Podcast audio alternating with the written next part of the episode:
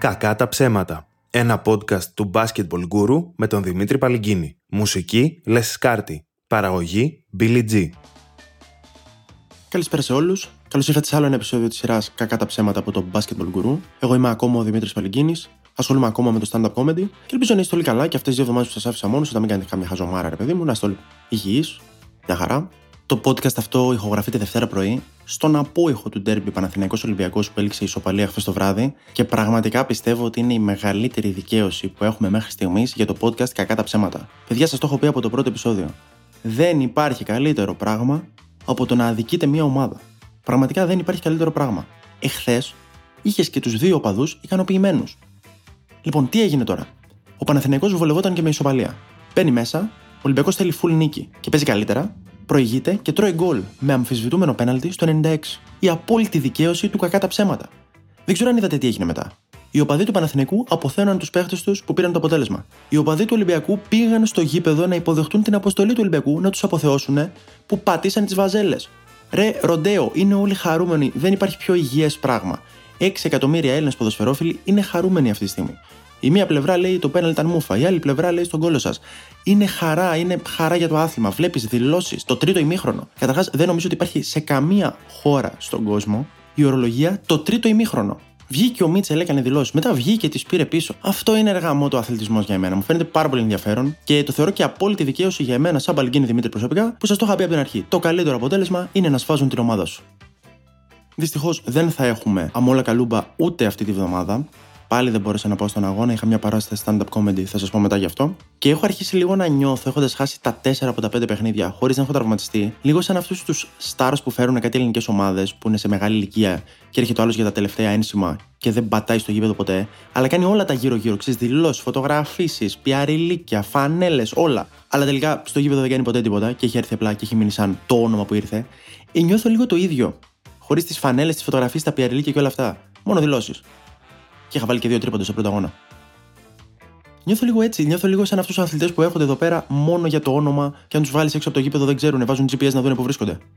Και σκεφτόμουν όσο έκανα την έρευνά μου για αυτό το επεισόδιο, όσο έφτιαχνα καφέ πριν, ότι κυρίως στο ποδόσφαιρο βλέπουμε αυτό το φαινόμενο με παίχτες να έρχονται και να είναι απλά για διακοπές εδώ πέρα. Ξέρω ο Εσχέν, Μαρσέλο τώρα, πιο παλιά ο Γκαγκάβα στον Μπάουκ. Και σκεφτόμουν γιατί δεν συμβαίνει αυτό στο μπάσκετ και βρήκα κάποιους λόγους ο πιο βασικός νομίζω είναι ότι το επίπεδο πούμε, στο μπάσκετ είναι πιο υψηλό. Οπότε έρχονται πιο top αθλητές. Δεν έρχονται αθλητές στα τέλη της καριέρας τους. Συνήθως. Ένα άλλο νομίζω είναι η διαφορά στα συμβόλαια σε μπάσκετ και ποδόσφαιρο. Γιατί στο ποδόσφαιρο τα συμβόλαια είναι λίγο πιο αυστηρά, νιώθω. Δηλαδή θα σου μπαστακωθεί άλλος για δύο χρόνια εκεί πέρα, θα σου μπαστακωθεί για ένα χρόνο, δεν φεύγει με τίποτα. Στο μπάσκετ είναι κάτι ολιγοήμερα συμβόλαια, κάτι ο άλλος έρχεται για πέντε παιχνίδια και φεύγει. Οπότε οι παίχτες νιώθω ότι προσπαθούν πιο πολύ να φανούν, να δειχτούν, δεν πάνε να κάτσουν. Δηλαδή δεν είναι ότι, OK, πήρα το συμβόλαιο, τώρα στα αρχή δεν πάω παραλιακή. Είναι πιο πολύ να παίξω, να φανώ, να πάω σε κάποια καλύτερη ομάδα, σε κάποιο καλύτερο συμβόλαιο ή κάτι. Αλλά νομίζω το πιο βασικό κριτήριο είναι ότι στο μπάσκετ είναι δύσκολο να αποφύγει ο παίκτης μπουκάλι τσιλιλί από την εξέδρα που πάει για το κούτελό του. Στο γήπεδο του ποδοσφαίρου που είναι μεγάλο γήπεδο, είναι δύσκολο να σε πετύχει ο εξοργισμένος χούλιγκαν. Είναι πολύ δύσκολο. Στο γήπεδο του μπάσκετ είναι μικρές οι αποστάσεις. Πας πάνω κάτω, κουνιέσαι, είναι δύσκολο να το τζάρεις. Έχετε δει στο ποδόσφαιρο, τράνει απόδειξη, έχετε δει ποτέ στο ποδόσφαιρο τέτοια μεταγραφή να εκτελεί κόρνερ. Δεν πλησιάζουν το πέταλο. Μέχρι τη μεγάλη περιοχή φτάνουν. Ο άλλος έχει πάρει 120 ευρώ τη φανέλα σου, 35 ευρώ κάλτσι σου, 45 ευρώ σορτσάκι, 7,5 ευρώ το 200 το τσιλιλί. Ε, θα σε βρει, ρε φίλε. Θα σε πετύχει. Μη ηρωνικά, προφανώς σε καμία περίπτωση δεν λέω ότι είναι ωραίο ή ότι μου αρέσει αυτό που βλέπουμε που πάνε παίχτες και τους πετάνε αντικείμενα. Φαίνεται full σάπιο και άρρωστο. Απλά εξετάζω αυτή τη στιγμή εξωτερικά, σαν reporter, το φαινόμενο αυτό ότι στο ποδόσφαιρο έρχονται παίχτες να κάνουν τη σύνταξή τους εδώ πέρα, ενώ στο μπάσκετ όχι. Εγώ δόξα τω Θεώ δεν απειλούμε, δεν νιώθω να απειλούμε από κάτι τέτοιο. Δεν πιστεύω ότι υπάρχει περίπτωση να μου πετάξει κάποιος οπαδός τσάμουλα καλούμπα μπουκάλι στο κεφάλι. Υπάρχει περίπτωση να μου πετάξουν τα παιδιά που παίζουν μαζί, αν ακούσουν το podcast ή επειδή χρωστάω την προκαταβολή, αλλά τα γίνει 15 ευρώ έτσι. Για να Θεό.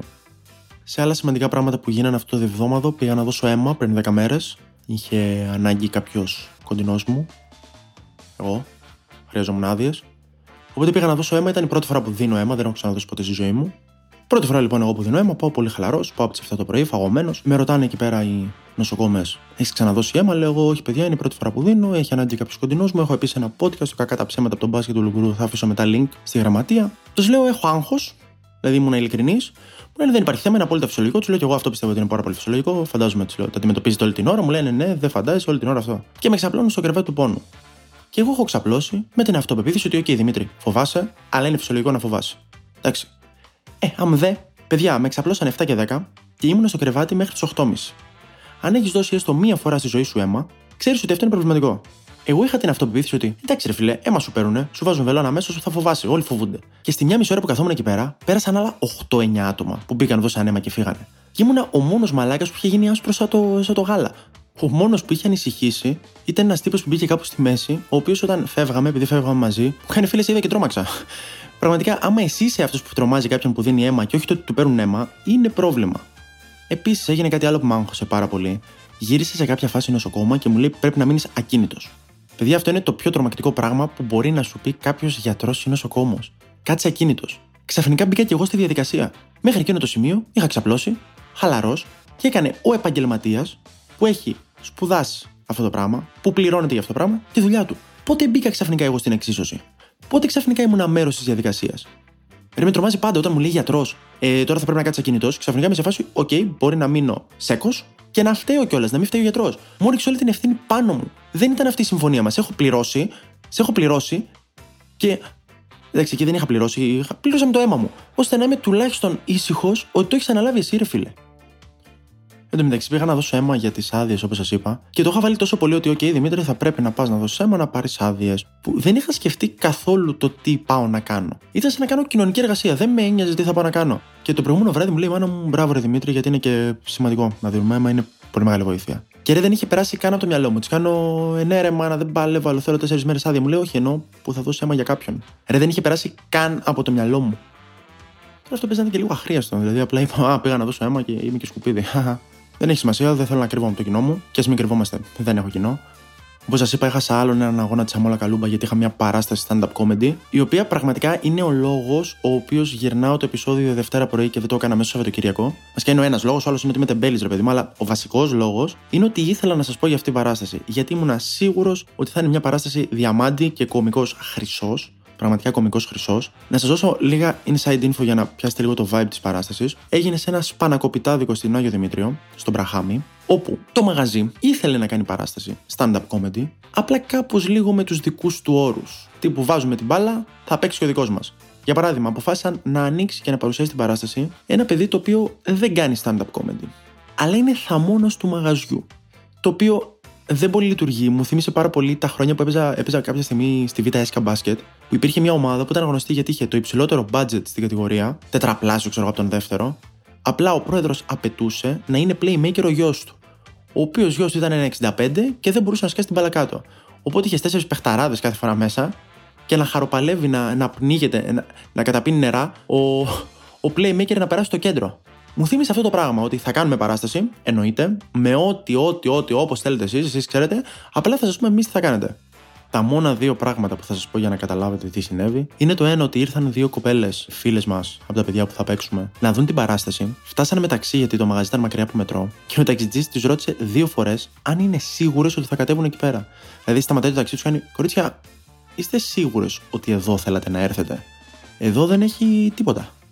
Του λένε αυτές, ναι, ναι, ναι, είναι το μαγαζί ναι, έχει stand-up comedy απόψε. Ε, κορίτσια, είστε σίγουρες. Το μόνο που δεν έκανε ο ταξιτζής είναι να προθυμοποιηθεί χωρίς τα ρήφα να τη πάει κάπου αλλού. Ρε, δεν υπάρχει. Καταλαβαίνεις ότι ένα μέρος είναι περίεργο και όχι απαραίτητα για stand-up comedy όταν καταφέρνει να μετατρέψει έναν ταξιτζή σε φεμινιστή. Ένα δεύτερο που θα μπορούσα να πω ότι δικαίωσε τον ταξιτζή και για αυτά που είπε στις κοπέλες και κυρίως για το ότι δεν ήρθε ο άνθρωπος να δει την παράσταση. Εντάξει, δούλευε κιόλας, αλλά καταλάβατε είναι ότι υπήρχε στο κοινό μια γυναίκα 45-50 χρονών, η οποία όταν δόθηκαν οι κανόνες στην αρχή της παράστασης, που ένας από αυτούς είναι το Παιδιά, θα προτιμούσαμε να μην μιλάτε στον κομικό την ώρα που παίζει. Είναι ενοχλητικό, μας βγάζει πολύ από τη φάση και επίσης αυτό, αν είσαι στο θέατρο, δεν θα μιλάγατε στον ηθοποιό. Άρα, αν μπορείτε και τώρα εδώ πέρα στο stand-up να μην μιλάτε. Δεν είναι αυτός ο κανόνας, είναι πολύ ξεκάθαρος νομίζω. Δεν υπάρχει παραθυράκι. Δεν έχει κάποιο παραθυράκι να πεις ότι Α, δεν κατάλαβα, νόμιζα ότι ναι. Όχι, δεν υπάρχει κανένα παραθυράκι. Αυτή η γυναίκα 20 δευτερόλεπτα μετά απάντησε στο stand-up κωμικό. Και αυτός είπε, Ναι, αλλά μόλις είπαμε να μην μιλάμε. Και με το που της το λέει αυτό, η τύψα ξυνίζει και γίνεται ξαφνικά ισοσό από τα εγκλήματα. Γίνεται πραγματικά στερεοτυπικά ξινός, κακός άνθρωπος. Κοίταγε με μίσος τη σκηνή, ρε, με μίσος. Οπότε εντάξει, αυτό συμβαίνει, ρε παιδί μου, okay. Η γυναίκα αυτή επέλεξε ότι δεν θέλω να περάσω καλά απόψε. και θέλω να βρείτε όλοι ότι δεν περνάω καλά απόψε. Το κάνω ξεκάθαρα. Το οποίο οκέι μας ψιλοκλάει. Το θέμα είναι ότι μετά την παράσταση μας πιάνει αυτό το παιδί που θα έπαιζε, που είναι ο θαμώνας του μαγαζιού, που τους ξέρει, και μας λέει αυτή που ξίνισε, να ξέρετε, είναι η περιπτερού της γειτονιάς. Τη μισούνε όλοι. Και λέω, Οκ, okay, παίζω σε σειρά του Χάρη Ρώμα. Λέει, Τη μισούνε όλοι. Φανταστείτε, μια φορά ένας πάρκαρε μπροστά, πήγε να του κάνει σκηνή και τη σάπισε στο ξύλο τύπος. Και όχι απλά μας το είπε ότι κάποιος σάπισε στο ξύλο αυτή τη γυναίκα. Υπονόησε ότι καλά της έκανε κιόλας. Και όταν λέω υπονόησε, εννοώ ότι μας είπε κυριολεκτικά. Και είχαμε βγει όλη γειτονιά στο μπαλκόνι και χειροκροτάγαμε. Οπότε, έξω ο Ταϊρίφα είχε και ένα δίκιο εδώ πέρα, έτσι να του το δώσουμε.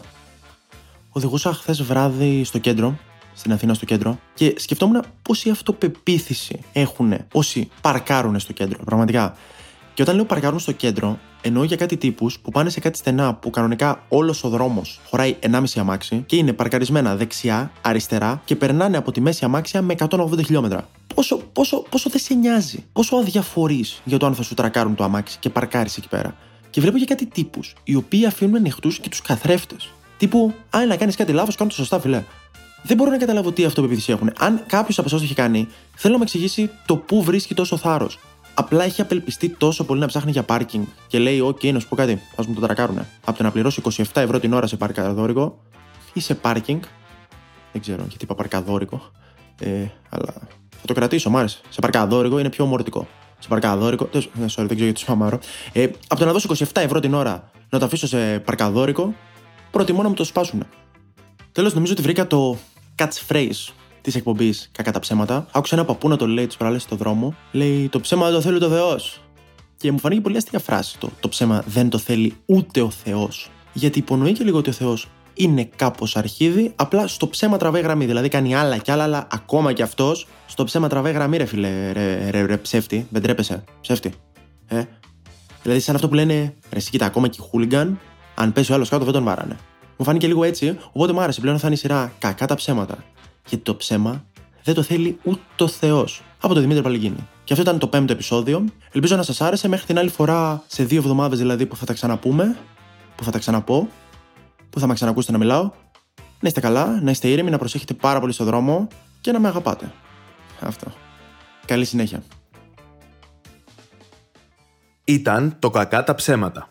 Ένα podcast από τον Basketball Guru με τον Δημήτρη Παλγκίνη. Μουσική Λεσκάρτη. Παραγωγή בילי ג'י.